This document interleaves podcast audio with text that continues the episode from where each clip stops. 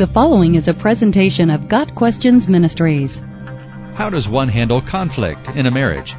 Or in any relationship for that matter? Because of the fallen nature of man, conflicts in relationships are a fact of life, even for believers in Christ. Loving communication doesn't come naturally or easily to anyone.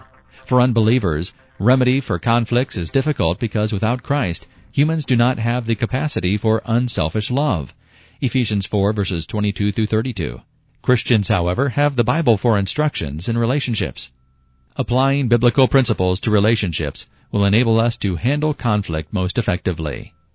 The first and most important principle in resolving conflict in relationships, especially in marriage, is to love one another as Christ has loved us and gave himself for us. John 13 verse 34. Ephesians 5 verses 21 through 30 describes relationships with families. We are to submit to one another in love and put the needs of others ahead of our own. This is especially true in marriage, where the husband is to love his wife as Christ loved the church and care for her as he cares for his own body. In turn, a wife is to submit to her husband and respect him. Verses 22 and 30. This would seem to be a fairly simple directive, except for the natural tendency of humans to be reactive in relationships rather than proactive. Wives are usually eager to submit to husbands who love them as Christ loved the church, and husbands are usually more than willing to love wives who respect and submit to them. Herein lies the problem. Each is waiting for the other to make the first move. But God's commands for husbands and wives are not conditional. Submission is not contingent upon love, and love is not contingent upon respect. Taking the first step in obedience, regardless of the actions of the other, goes a long way to breaking down the conflict and establishing new patterns of behavior. With that in mind, when conflict arises, the first step is self-examination, 2 Corinthians 13 verse 5. After we have brought our concerns to the Lord and been honest with ourselves about our own failures or selfish desires, then we can approach others with our concerns.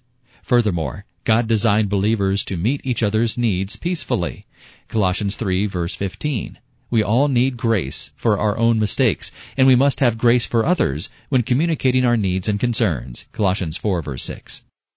Communicating truth in love is the key to being heard, because only when we communicate to others their value in our eyes will they be able to accept hard truths. Ephesians 4 verse 15.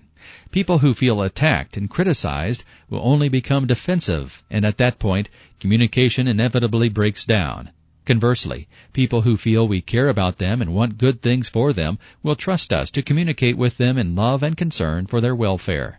So, speaking the truth in love is absolutely essential for conflict resolution. This is particularly true in marriage, where continuous close contact with a spouse who has disappointed us often brings out the worst in us. Hurt feelings produce harsh words, which in turn produce more hurt feelings. Practicing the discipline of thinking carefully and praying before we speak can break this vicious cycle. Godly communication can be put in simple terms by remembering to treat others the way we want to be treated. Luke 6 verse 31. God said, Blessed are the peacemakers, and that is always the goal for Christians. Matthew 5 verse 9. There are many aspects to relationships, conflict, and communication, and the Bible is full of wisdom for godly living. Here are specific scriptural commands of how we ought to treat one another. To solve marriage conflict, we must be at peace with one another, love one another, build up one another, be of the same mind toward one another, give preference to one another, greet one another, esteem others as better than yourself, serve one another, receive one another, be devoted to one another, rejoice or weep with one another, admonish one another, care for one another, show tolerance toward one another, be kind and forgiving to one another, submit to one another, comfort one another, encourage one another, be compassionate with one another, pray for one another, confess your faults to one another, and accept one another. To solve marriage conflict, we must not be proud against each other, judge one another, lie to one another, be partial with one another, provoke or envy one another, lust after one another, hate one another, take one another to court, or use each other. Got Questions Ministry seeks to glorify the Lord Jesus Christ by providing biblical answers to today's questions. online at GotQuestions.org.